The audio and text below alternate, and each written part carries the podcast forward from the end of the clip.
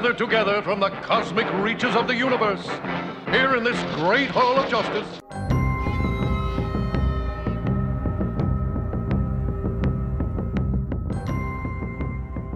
Superheroes have to be around other superheroes. You know what I mean? That's the Hall of Justice is more about them just commiserating about their powers and less about them like actually fighting crime.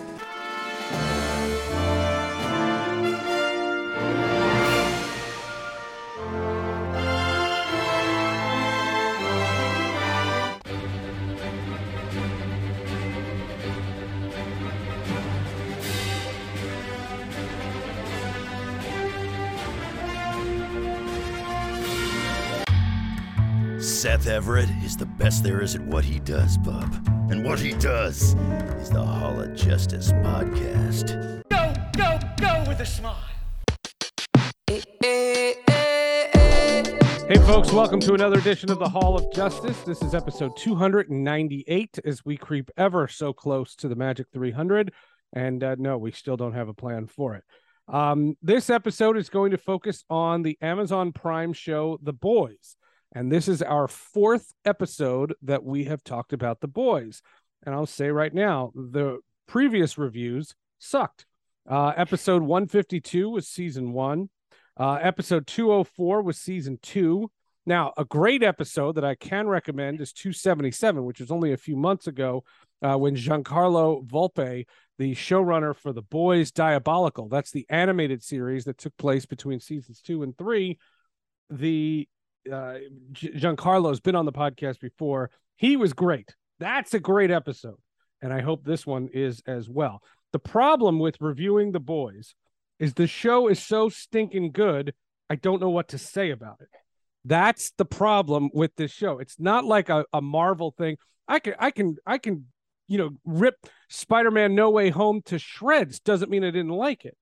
This is hard. You watch the show and your jaw drops and it is uh, great. So I had to reach outside the box, and this is fascinating to me. Uh, I met this gentleman because of a sports podcast that I do called Sports with Friends, and he is a college football writer for the Athletic. And I had heard him on an interview talk about streaming services, but he talked about streaming services like he knew streaming services. So I played on that on the Sports with Friends podcast then I found out he is as much of a superhero guy as there is. He probably doesn't get to do this on his regular show. He probably has to talk sports all the time. And you know what? I know that feeling very, very well. Let's welcome Andy Staples to the podcast.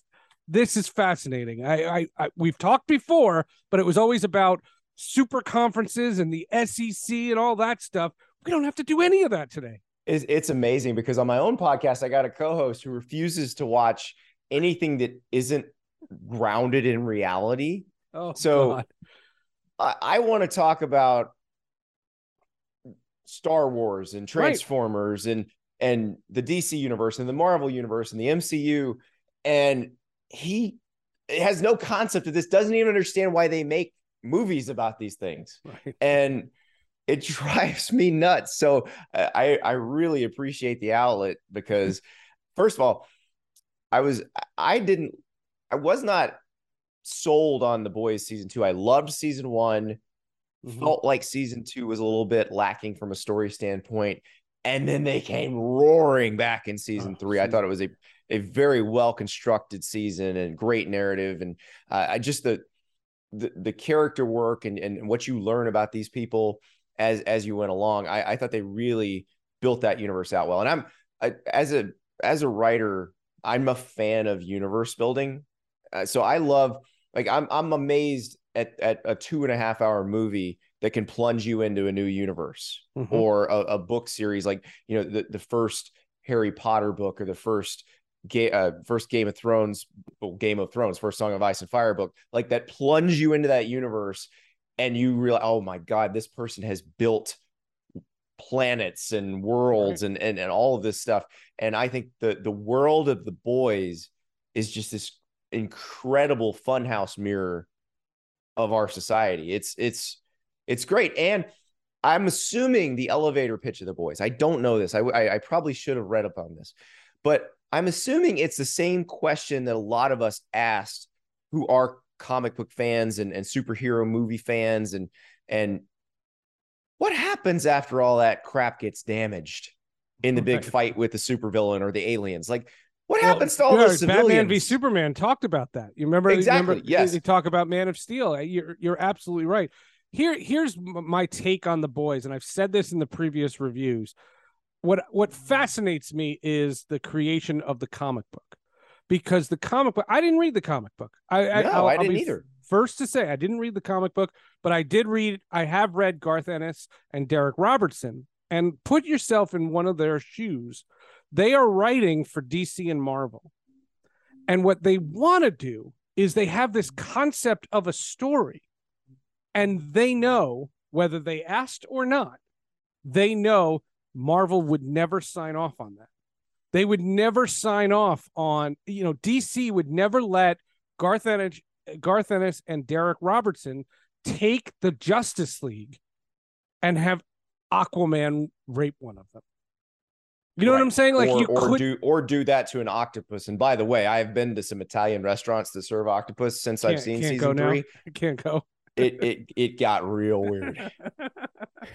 you, you but you see what I'm saying? Like Yeah. and, and then there's this this storyline that has gone on and, and the reference that i'll make and, and listeners of this podcast know i've done this in the past is ed brubaker ed brubaker created the winter soldier he was Mhm. hired by marvel to create the winter soldier or to to bring bucky barnes back from the dead and create the winter soldier marvel has since made over a billion dollars on that character and he hasn't seen a piece and so what I see, and this applies to Invincible, this applies to Jupiter's Legacy, uh, the Umbrella Academy, which we're going to review next week. You know, all these type shows is the boys can take the Justice League somewhere that DC can't. Yes. Do Yes, you, and- do you and it's your- subscribe to that? It's your IP. I think Marvel actually does a better job of poking fun at itself. Because what is Deadpool if not especially the movie version of Deadpool, if not an indictment of Marvel Comics characters and and a a just skewed them making fun of themselves. I don't think DC has enough of a sense of humor to do that. Right. And- It- and- and but, but I also I mean- think it's because they have a loyalty and a kid division. Like they that they do make adult stories. But Homelander's not Superman. Like I think you can tell that no, but he's the pretty clearly. Superman of this universe. Oh, I I know, but but that's the thing. I mean, I I don't think a kid is going to get confused and say, well, and and first of all, let, let let's with DC, they've tried to go dark and gritty so many times, and you know, Batman goes extremely dark and gritty. So it's not like they're they're not that they're completely opposed to that. So like I just I just think it's a lack of a sense of humor because what what the boys is is really good satire. And really good satire is biting and caustic. Mhm. But you know what what the, the message they're trying to get across. But you're laughing the whole time. But do you think there's like in in my heart, I want to think that there's a draft of this concept, maybe before it had a name, that hmm. Homelander is Superman and A Train is the Flash and Queen Maeve is Wonder Woman. And it, there, there's a parallel for each of the heroes. There isn't in the DC universe a Hughie, a Right. Butcher. Like you, Who's, you Star- don't have who's Starlight in the DC universe? Who's that? Who's that? who's Starlight. Who's Annie? Zatanna.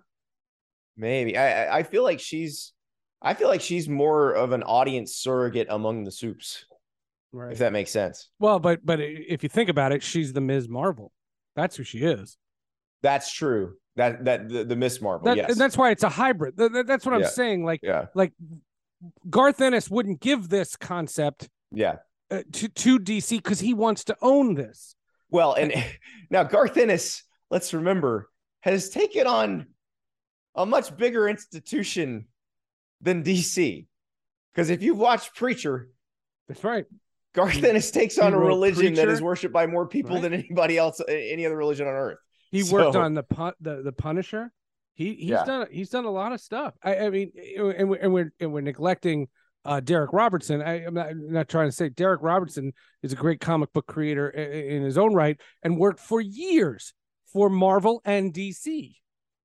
He worked on Spider Man. He worked on Deadpool, New Warriors, Justice League Qu- uh, Quarterly. He worked. Uh, he illustrated Justice League Europe with J.M. DeMatteis and Keith Giffen. That you know, he he wrote. Um, he drew uh, Justice League: A Midsummer's Nightmare from by by Mark Waid. These are hardcore Justice League titles. So they're sitting in a room going, "There's no effing way DC would let us go here. We can own this." And all they had to do was just change the names just a bit.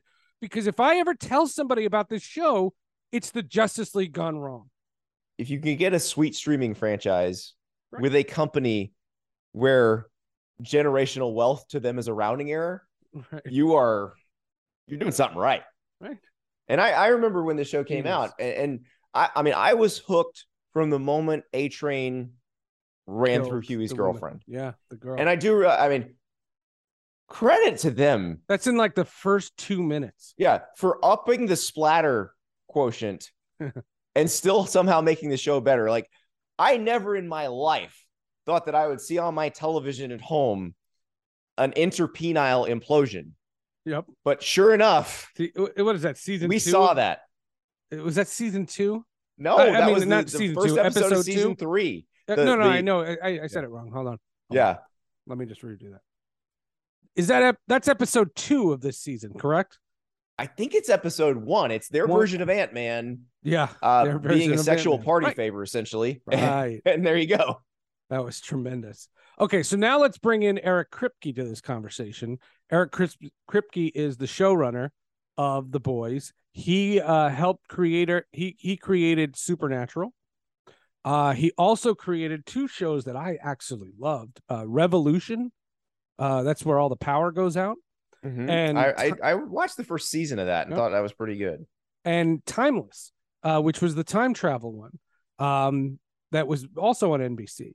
Uh, and now he's gotten full creative freedom to create whatever the fuck he wants. Like he he can do what, and the only limitations that he has is what his imagination can do and what the actors will agree to. right. Because Chace Crawford had to sign off on fucking an octopus. The the disclaimer ahead of that episode. And what what do they call the, the superhero orgy? What's the, The name? hero of it? gasm. Herogasm, yes. The disclaimer ahead is- of that episode. How great is, is, the, the, concept? is the greatest disclaimer in the history of television. Trust us, it was way more expensive than if we'd done the real thing. yes, I remember that. That's tremendous. That is just tremendous. Uh, one thing you said very early is you thought it dropped off in season two. My argument against that is I love the character of Stormfront. I love Aya Cash, and I love that she was a Nazi. And I really love that she was a Jewish person playing a Nazi. And this interview that Aya Cash did, not on this podcast, because I'd love to get her on this podcast. She's on that show, uh, You're the Worst, which is another Mhm. great show. Um, Aya Cash said that as a Jewish person, she wished that her grandmother would get let her would, would get to see her play a Nazi because she she considered it an honor as a Jewish person. And as a Jewish person, I was impressed with that. I was taken by season two. I just it, it, I don't know it, as as the big bad, and I do understand why they went with fascism as the as the big bad and, sort of undercover. Well, it sets the groundwork for what Yeah. they did this year. Yeah. as as the big bad. But I just uh, what I liked more about this this season is I felt like I learned so much more about the characters because I like season one was all about me learning about Hughie and Annie, and that was that was good. It, it right. set it, it said for they they brought you into the universe. They a little bit of butcher, for- right? You right, get for the people to who know you're a little supposed to bit care Butcher. about. Yep. but now I know what makes like the black noir subplot Oh, with was cartoons was trem- the cartoon. Okay. And so tremendous. like did you go to Chuck E. Cheese as a kid? It was Showbiz. I live. Yeah. I grew up in the South, so it was Showbiz Pizza for us, but that was the same company. Right, Chuck E. Cheese. Yep. telling it through those characters Yep. in cartoon form. I felt like that was even more of an emotional gut punch Oh, because it's you genius. feel you you feel so much more for this person who this is Who not how talk. life was supposed to. Yeah, Yeah, Yeah. he didn't talk. but he did talk. Right. And then Stan Edgar. Now I I feel bad for Played by Giancarlo the great Esposito. uh, Giancarlo Esposito, I- who has I- been I- on this podcast. I, I I feel bad for him because he's so good as Gus Fring in Breaking Bad and Better Call Saul. It is very difficult to see him as anyone else. I know, and and he's also in the Mandalorian. Yes. Now in the Mandalorian, because he he's you know he is in uniform and you know working for the dark side, and you you understand kind of the stakes of that. It's a little bit different. But seeing him in in civilian clothing now, granted, he's not serving any chicken or selling any meth here, And he But- doesn't have an accent, which is Right. wild. but it is it, the, his, cadence, the calmness of his voice, you still feel those Gus Fring vibes, but that actually works. It adds menace to the Stan Edgar character. And, he, and uh, j- just for the record, um, you can you can check the iTunes feed. Uh, Giancarlo Esposito and RJ Mitte uh, were live at a Comic Con. It's episode forty-two. Walter Jr. Yes, we had Walter Jr. and the two of them. We did this panel, and we- you know we recorded it. We made it an episode of the podcast, and it was in Atlantic City, and it was before Esposito signed to do Better Call Saul. Wow. So what the title of the episode is Breaking Bad Re- Revisited. And so it's very interesting to see all these different roles that he has on because if I had the the half hour with him again, I would say, wait a minute, we could have done Mandalorian, we could have done The Boys, we could have done Oh, all these different things. And then he of course becomes Gus Fring again. Yeah. I I just I, I Just felt like they, actor. they did a great job because I'm now I'm thinking about how many different characters I feel like I learned how Mhm. they tick this season. So it was Black Noir, it was Frenchie, it was uh it was the Deep, Mhm. it was we learned more about Kimiko, although I think they they they covered Kimiko pretty well. Um A Train, we learned a lot about A Train. We learned yep. about his upbringing and uh you know now they bring bring him back and uh in, into full power mode. I just I think they did a really good job making us care. And that's my thing with any story is make me care about these people. Mhm. And and the other part that that is good, especially in this age of the anti-hero on television, make me care about people I might not like. It- it's it's very well said. There's there's a level of Oh, know- MM. MM gets a good showcase too. Yeah, Yep. Uh, yeah, he yeah with his family. He, that's a little bit of season two as well. Um, you get to see a, a little bit of the backdrop for him. Just the way this show can make anything political and anything timely in the in the in the culture that we're in as as a country. Uh, the character of Blue Hawk. I mean, the character of Blue Hawk is literally ripped from the headline. Yeah. And the twist after A Train drags him to death, Yeah. making A Train's heart explode in the process. Yeah. And he wakes up and he's got Blue Hawk's heart. And oh, by the way, everything's magically fixed. Yeah, Like, well, it is a little on. superhero. yeah, yeah. Well, I mean, that- but that's the best kind because, like, like I think about, I, I got Superman on my shelf behind me, and I've got another, you know, great superhero and Ron Swanson also behind me. But uh, Superman was always my favorite as a kid. As I got older, and I think probably as I became, as I as I became a writer, I started to kind of resent Superman as as you know Deus ex Deus ex machina. Like it, it's just too easy, and I feel like with superhero stories, so often that's what happens. Oh, we're gonna spin the world backward and go back in time. Like twists like that, where A Train is fixed, but he had to have the heart of the guy who that he hates. profiled his Yeah. his family and, and his brother. Like that Mm. a twist. It's genius. Um, you know, you mentioned Superman, something we've said on this show. I mean, probably hundreds of times now as we come up on 300 episodes. Uh, there was an article in Wizard magazine back in the 90s when it was about the Superman animated series with Tim Daly and Dana. I, w- I, I watched pretty much every episode of that and Batman the Animated Series. And um, Bruce Timm uh, says in the interview that we had to power Superman down because Superman is too hard to write. It's very hard to write super uh, Superman stories.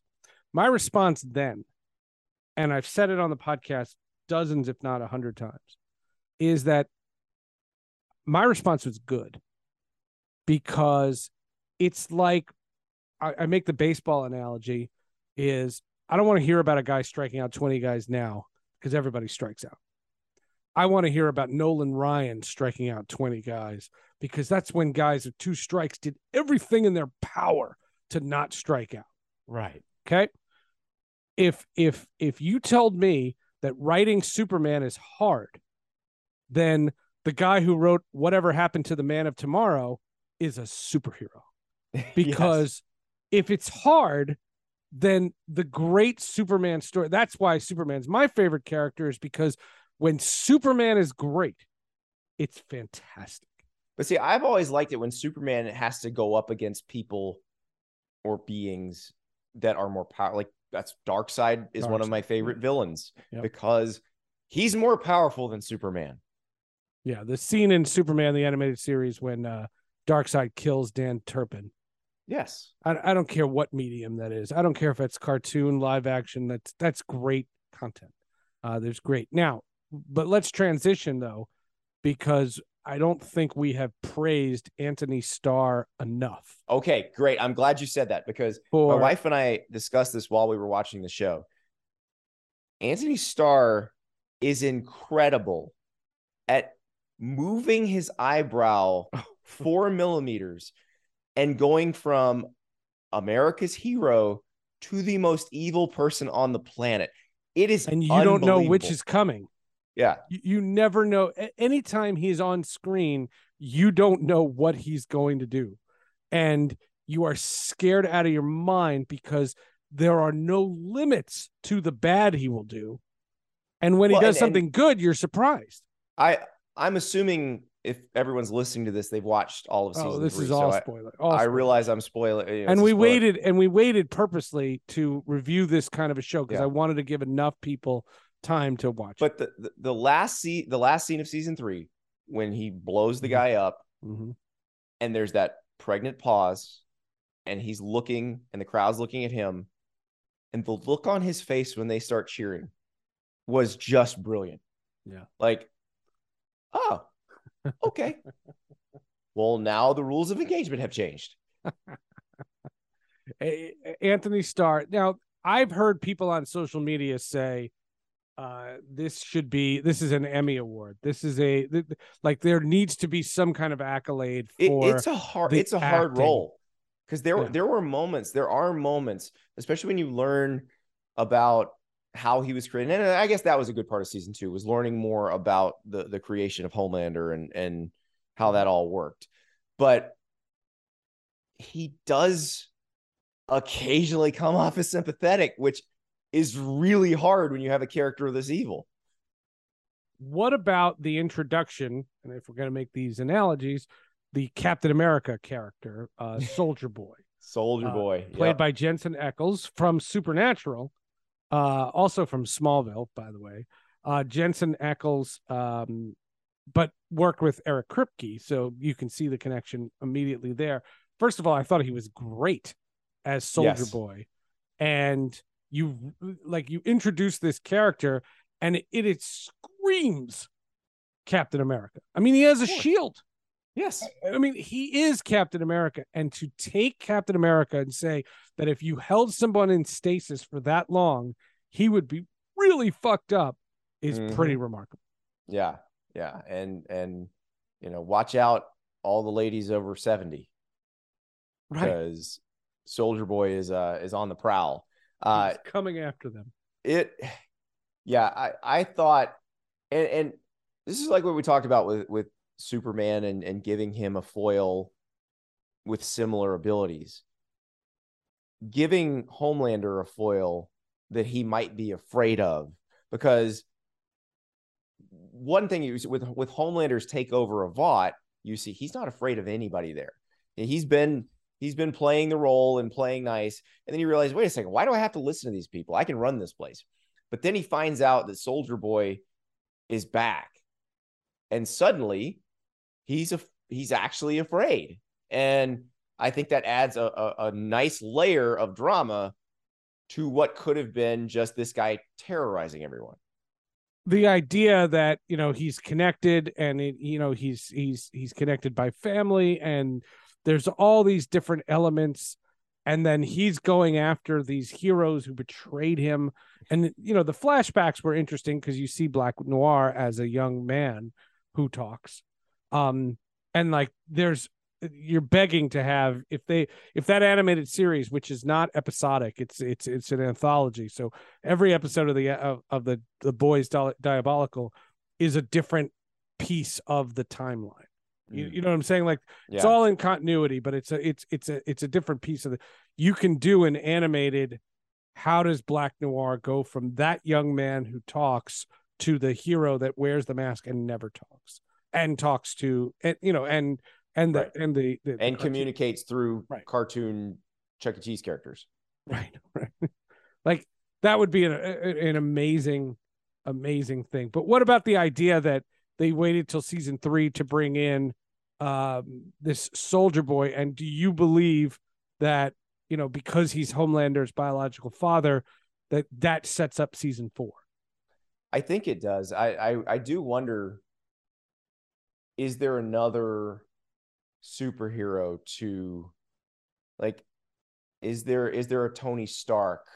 Because you know, a lot of this satire is of corporate America, is of big media, is of propaganda, is of, of you know government relation with with big business.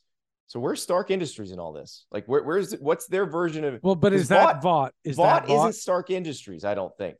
Like hmm. Vought's a very like Vought's basically an arm of the government, um, which I guess I guess Stark Industries is too. But there's no there's no Tony Stark. There's no iconoclast type guy, mm-hmm. and so that's what and and and I also brings in because you have you had it this year with the the temporary V where you had people who didn't have superpowers becoming soups at least temporarily. Iron Man is not a superhuman. Right. He is a person who came up with this suit that makes him as powerful as a superhero. That seems to be kind of the the one the one area of sacred comic book ground, they have not tread yet. Hmm. So who would be their Tony Stark? Who would be their you know eh, who would be their Iron Man? That because because I you know and a lot of the because a lot of the push pull is is Butcher and MM as non soups trying to figure out how to control the soups. And you you've still got uh, is it it's Victoria Newman, right? That's the the head popper yep. who's been placed in the halls of power as the person who's supposed to look look you know look after the played by know, Claudia Doumit, uh, yeah. She, Nadia. Yeah, be be the watchdog of the soups essentially. Um, right. I could see she's going to run for vice president. Right? right. I could see there being some if you have a character like that, that would be a nice foil for that character. Did you think that Stormfront was going to be a part of season three? Like yes, they had kept her alive just for right. just a lo- just long to kill her. Yeah, was, but but they did need to strange. drive Homelander off the edge to make him take over Vought. So n- narratively, that works. The one I think is is missing even though she makes an appearance in season two, you know, as a with, with the shapeshifter, but uh Elizabeth Shue, yes, Madelyn Stillwell. I think that's a massive loss. Um, and that when you when you kill her in the first season, that's that's yeah, what happens. Killing her in the first season, I I, I thought hurts because I don't think the replacements like the uh, Ashley, that's, that's mm-hmm. her name, Ashley. Ashley's pretty funny though. Yeah, she she's a great actress, but but she's not the same character. Ashley right. Barrett is not Madelyn. Yeah, she's Stillwell. she's powerless. Right. And Elizabeth Shue's character did uh, have some power in a very weird way over Homelander.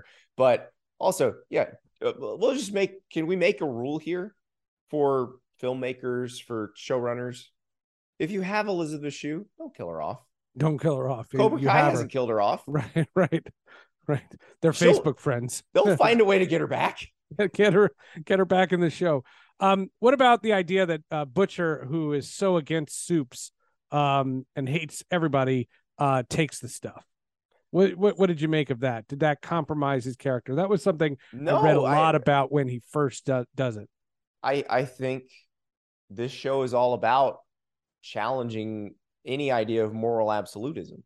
Everybody probably should have empathy for everybody else. That uh, the world will be at a better place if we did. And I think Butcher learned what it's like to be a supe for good and for bad yeah. during that that time. And I think he maybe came away from that. And we'll see how they write him in, in season four.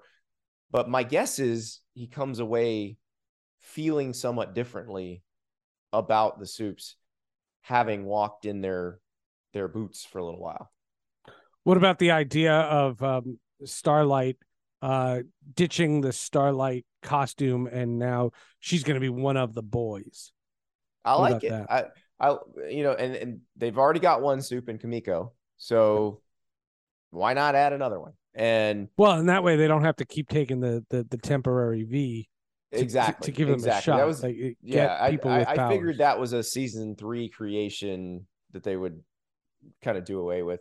Although I I do love like Hughie getting that that brilliant.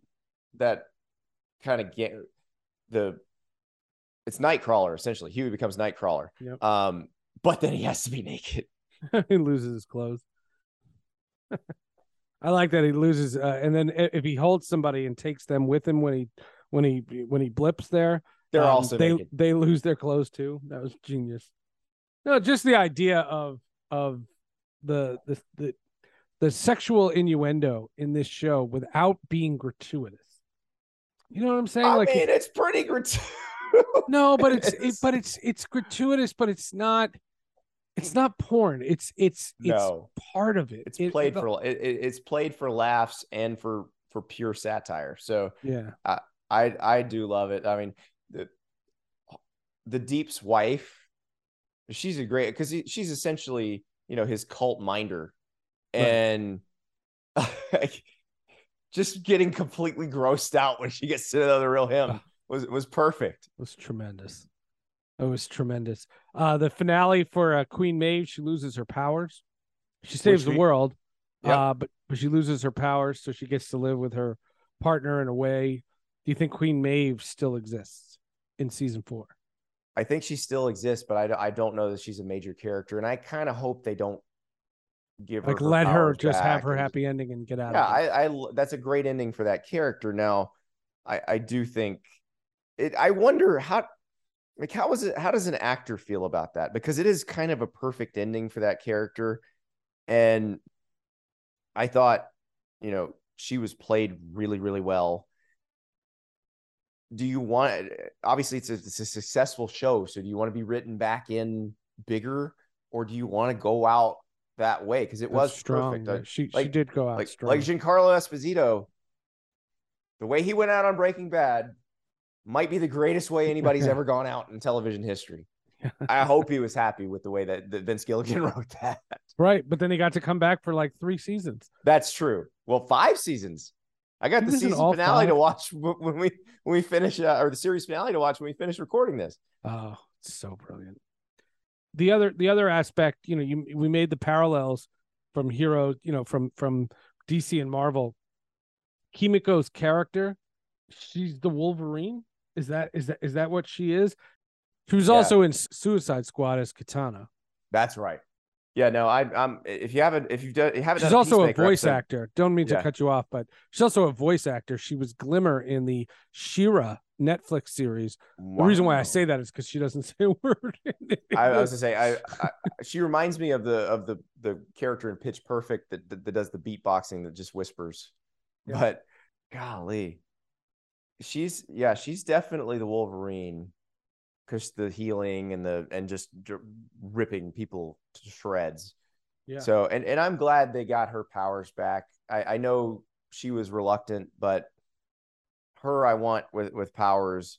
You know, Queen Maeve that they'd set that up so well to have her walk away, and obviously she like the we didn't see it in the show, but you you know her history with the Seven is implied to go back so far that she's just fed up with this crap. Like can't deal with this anymore.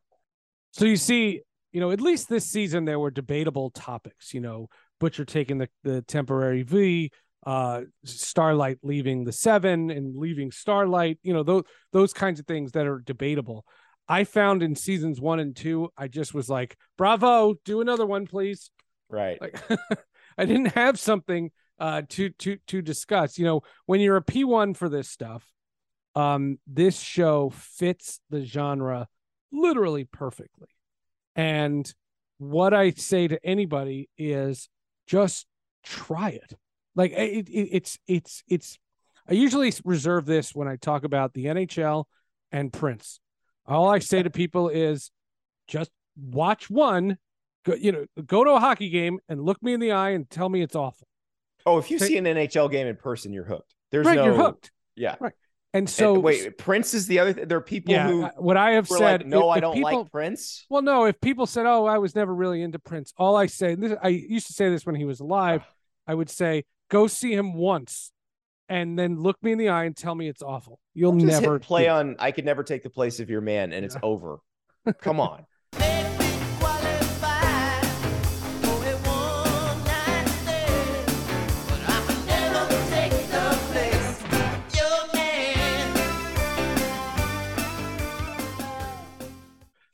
So what I would say to anybody is, try the boys. Like, see episode one. You will not put it down. Like you will, you will burn through all three seasons. Um, and we're not, we're not solicited to say that.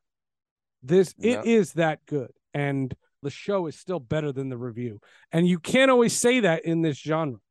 In this genre, sometimes the reviews, like the Last Jedi review, was better than the film. Not this. Th- this is, it is that good. It is, and it's it's layered. Especially season three is very layered, and it doesn't take itself too seriously, but it is biting commentary. Like it's see, I I want that. I don't want to be beaten about the head and shoulders with a message. I would mm-hmm. like to be entertained. If you have a message that you'd like to slip in amongst the entertainment, by all means, do it. I think this is this is that. This is satire the way satire is supposed to work. and it's not supposed to put down the other superhero what i call them the creator owned shows you know invincible No. great and the umbrella academy is great the umbrella academy just since we're had the Eh, theme Season three was kind of yeah but the umbrella academy is the x-men like Yes. that's that's the x-men they have powers because of some reason and it what the umbrella academy is is i want to do an x-men show but i can never do that with cyclops and storm so but my Charles Xavier is going to be completely messed up. right. But they but they do that and and they they they can do that. Jupiter's legacy is a knockoff of the justice league. That, that's all it is. It's a, it's an older justice league. They have this this idea and what i say to the creators this was your way to beat the system? Bravo. Like because the the hmm. fan gets the benefit it used to be that you had to be a deep cut comic book fan and that was the way you could know these things now there is these kinds of shows out there. I I want to see Paper Girls. That's based on a co- comic book. Like I'm I'm looking at all of these shows and I'm saying to myself, this is a truly golden era of superhero fandom because DC and Marvel are not the only players in the town. Thank goodness. Thank goodness. But I think it also requires Marvel and DC to be better. It does. And I, you know, it's funny because I want to go back. I did mention I thought DC had no sense of humor. And I realize that's a mistake because I loved Peacemaker. Oh, loved Peacemaker. Yeah. Loved it. I loved that it brought hair metal back. Into But fashion. Peacemaker was never But- planned. Peacemaker was, Yeah. you know, COVID happened and James Gunn wrote a show. And Right. and, and and they just they, they said what I'd love is it it to me, it's it's Marvel creates Deadpool because a lot of their comic creators are out doing things like the boys. Yeah. Like you have this idea and you know so it did make them better. and the. Warner Brothers animation has gotten more adult. I mean, the newest Green Lantern animated film, like that that's pretty dark. You know, and just this idea that, you know, all of the comic creators who are now translating this to new mediums. You know, that that that's the other idea. You and I are big comic book people, but we haven't picked up a comic book in years. No, it, we're we're seeing it through the movie screen and the streaming services. That's how you're going to get us now. We're I got I got two kids in middle school. I don't have time to buy comic books or read comic Not- books. Right. And comic books to me are just placeholders so that these companies hold on to the rights of these characters. That Right, it's how you keep your IP. It's why Sony keeps making Spider-Man movies. but why are why are the great comic books? Like if you ask a comic book person, what was the greatest comic book you ever read? It's from 20 years ago. Right. Nobody says, "Hey, you know that comic book that was written 3 years ago?" No, no I've never Well, heard yeah. that. We got to bring this character back to life 17 I know. times. People are gonna we get gotta at keep putting out titles. I know some people who listen to this podcast are going to get mad at me for saying that, but you know what? It's true. The reality is true. You're a good comic book fan if you watch The Flash and Superman and Peacemaker and The Boys and Umbrella Academy, and you watch all this stuff because you know what? It's all in the same genre. Hey, Andy, how, how can people find you on social media? So I'm at Andy underscore Staples on Twitter and Instagram. And you go to the Athletic and, and read my sports stuff. Uh, you can listen to the Andy Staples Show podcast, which is about college football. Unfortunately, not about this stuff. All of my coworkers, uh, the show they watch the most is Bachelorette. I don't watch that. I don't know anything about it. So thank you so much for giving me an outlet to be nerdy and, and feel feel like I belong. You have an open invite. You got to come back to this podcast. You can uh, get your release. College football season, though, is starting. So if you can still squeeze this in, that would be absolutely tremendous. Well, you, you let me know. You you let me know the topic. I have probably watched what you're talking about. So Yeah, that's- I'm, that's I'm all for it. That's the trick. That's Andy Staples. Thanks for listening. The boys can be found on Amazon Prime, but again, we're not paid to say that. Uh, all we can say is we'll review this stuff as honestly as we always have on this podcast. Next week, we're doing the Umbrella Academy. Swara Salih is going to rejoin us as we'll review the newest Netflix season, uh, The Umbrella Academy, right here on the Hall of Justice. Thanks for listening. We'll see you next week.